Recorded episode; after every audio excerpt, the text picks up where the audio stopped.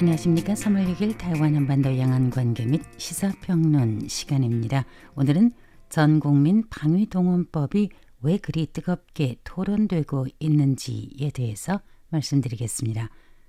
세계 정세가 변화하며 크게 민주주의 가치 동맹과 중국, 러시아의 사회주의 체제와의 대치는 예전 냉전 시기 때처럼 국제가 양대 진영으로 갈라진 국면에 이른 것 같다는 게 현재 국면입니다. 도널드 트럼프 시대 때부터 중국의 위협을 막고 확장을 억제하기 위한 각종 조치가 속출했고 지금의 조 바이든 정부에 이르러서는 미중 갈등이 더 심화되면서 어느 한쪽만을 선택해야 하는 난처한 입장의 국가들이 특히 아시아에 집중되어 있는 듯합니다. 이런 와중에 타이페이와 베이징 간의 관계도 한동안 빙점에 처해 있다고 볼 수 있습니다. 러시아가 작년 2월 24일 우크라이나를 침공한 후 국제 간의 편가르기는 더 선명해졌고 타이완은 혹시 우크라이나처럼 되지 않을까 하는 우려가 생기면서 타이페이는 워싱턴과의 거리가 그 어느 때보다 더 가까워졌습니다.台湾에서 중공의 정치와 군사 움직임을 항상 예의주시하고 있는데 오늘 3월 6일 오전부터 국내 주요 싱크탱크에서는 중공 양회 즉 전국 인민 대표 대회와 인민 정치 협상 회의를 아울러서 쓰는 양회 관련 세미나가 개최됐습니다. 3월이 되면台湾에서 중공 양회 관련 소식이 상당히 많습니다. 이번 달에 중공 양회가 타이완과 국제에 미치는 영향에 관한 평론을 해드릴 예정입니다. 오늘은 양안 관계 및 중화민국 미국 관계가 맞물리면서 국군의 의무 병역제 회복과 더불어 바로 오늘 3월 6일 개정법 초안의 입법 예고 기간이 마감된다고 해서 근 일주 동안台湾내에서 가장 뜨거운 관심을 불러일으켰던 쟁점 전국민 방위동원법 개정 초안이 무엇이며 무엇 때문에 사회적 합의가 아직도 잘 이루어지지 않았는지에 대해서 해설을 해드리겠습니다. 전쟁을 피하는 게 최고 좋은 대책이지만 만약을 대비해 스스로 국가를 지킬 수 있는 수단과 방법은 평상시에 늘 준비를 해야 합니다. 타이완 해협을 중간에 두고 서로 다른 체제의 타이페이와 베이징은 단시 내에 대화로 평화롭게 상호의 이견을 좁혀 나갈 수 있다고 낙관할 수 없는 게 현실이기에 우리는 더욱이 국제적 가치 동맹과 자국의 국방 군사에 관심이 쏠리게 됩니다. 차잉원总統은 작년 12월 29일 일단 오는 2024년 1월 1일을 기해 1년의 의무 병역제를 회복한다고 선포했습니다. 의무 병역제 회복에 관한 소식은 적어도 1년 이상 핫 이슈로 대두됐고 작년 말에 총통의 발표로 이미 확정됐습니다.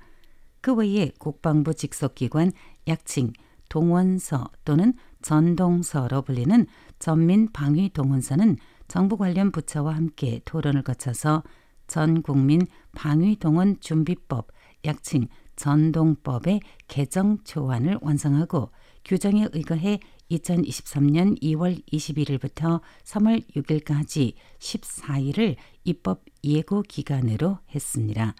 전동법은 단순히 국방사무가 아니며 내정부, 교육부, 국가통신전파위원회, 디지털발전부 등의 소관과도 연계되어 있습니다. 해당 법에서 가장 큰 논란이 되고 있는 것은 가짜 뉴스, 허위 사실 유포 등을 막기 위해 필요시에 언론과 인터넷 뉴스를 검열할 수 있다는 것으로 언론 자유를 통제한다는 우려가 자연스럽게 생기고 있고 게다가 16세 이상 학생에 대해서 명부 작성을 진행한다고 해 청소년을 동원 대상으로 두고 있어 고교생들이 나중에 혹시 이른바 학도병이 돼 전쟁터로 나가야 하는 건 아닌지에 대한 우려 또한 사회적 파장을 일으키고 있습니다. 전동법 개정 초안에는 동원 실시 단계의 조직, 권한과 책임, 임무, 구매 요청, 징용 및 벌칙 등 규정을 신설했고 신설된 동원 사항 수요와 각 부처의 동원 분업 임무의 유연성을 위해 행정원이 소속 기관 또는 부문을 소관 기관으로 지정해 적시의 동원 수요를 조정한다는 내용이 포함되어 있습니다. 그리고 전동법에서 동원에 대해 동원 준비 단계와 동원 실시 단계로 구분해 준비 단계란 평상시에 동원 준비를 실시하는 시기를 말하고 실시 단계란 전쟁이 발생하거나 전쟁이 임박하거나 긴급 위기 상황에서 정통이 헌법에 의거해 긴급 명령을 발표하고 전국적인 동원 또는 국부적인 동원을 실시하는 시기를 뜻합니다. 마침 나흘간의 228 연휴가 끼어 있는 시기에 입법 예고를 해서 비판을 받고 있지만 가장 큰 관심사는 당연히 사회적 합의가 이루어지지 않은 몇 가지 우려점이라고 할 수 있습니다. 이 중에는 앞서 언급한 언론 검열과 16세 학생에 대한 명부 작성입니다.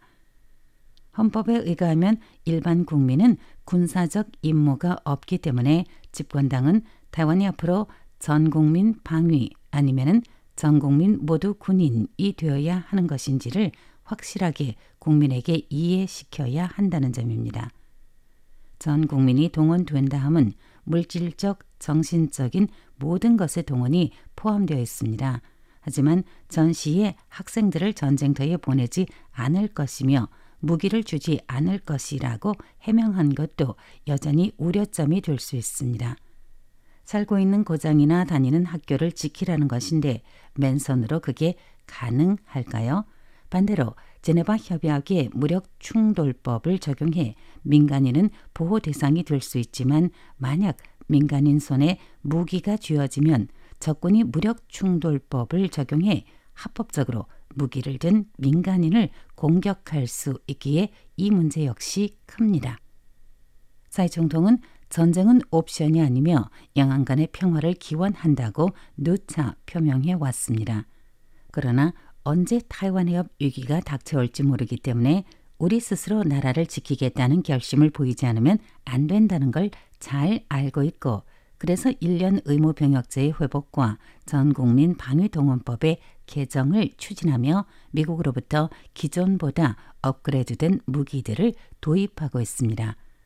국방부는 전동법 개정 초안 입법 예고 기간 및 일부 신설 내용에 대해 우려하는 사회 여론에 대해서 일부 언론 보도를 바로 잡는다는 정정 보도문을 발표했습니다. 국방부는 전동법은 지난 2001년 11월에 시행돼 2014년과 2019년에 각각 개정됐지만 동원 준비 사항에만 집중되어 있어서 이번 개정 조안에서는 특히 동원 실시 이후의 지휘 체계와 전시 증용 등 규정을 추가했고 전 국민 국방의 이념을 응집하기 위해 법안 개정 작업을 진행한 것이며 전동법은 긴급 명령 상태로 진입한 비상 시기의 법제인데 관련 법규에 의거해 필요한 통제 조치를 하게 되며 이는 동원 시기에만 적용하므로 평상시 국민의 자유와 권익에 영향을 가지 않을 것이고 법안 개정은 국가안보를 수호하는 공통적인 목표를 위해서 사실적이며 이성적인 소통과 토론이 이루어지기를 바란다는 입장을 표명했습니다. 지난주 간추린 뉴스에서도 보도한 바 행정수반은 국회 대정부 질의응답에서 전동법 입법 예고와 관련한 쟁점에 대해 답변했는데 일요일인 어제 3월 5일 전진은 행정원장이 남부 모 과기대를 방문할 때 언론들의 전동법 관련 질문 공세는 계속됐습니다. 전 행정원장은 어제 전동법 개정은 국가 안보와 직결된 것이라 더 나은 방향으로 개정하겠다며 전동법은 각 국가의 법제를 참조하며 국내 수요와 의견을 수렴해 정부 각 관련 부처가 더 나은 개정 조안을 만들어 나갈 것이라는 입장을 밝혔습니다.台湾한반도 영안관계 및 시사평론 오늘은 전국민 방위동원법이 왜 그렇게 뜨겁게 토론되고 있는지에 대해서 설명드렸습니다. 원고 작성 보도의 백점입니다. 감사합니다.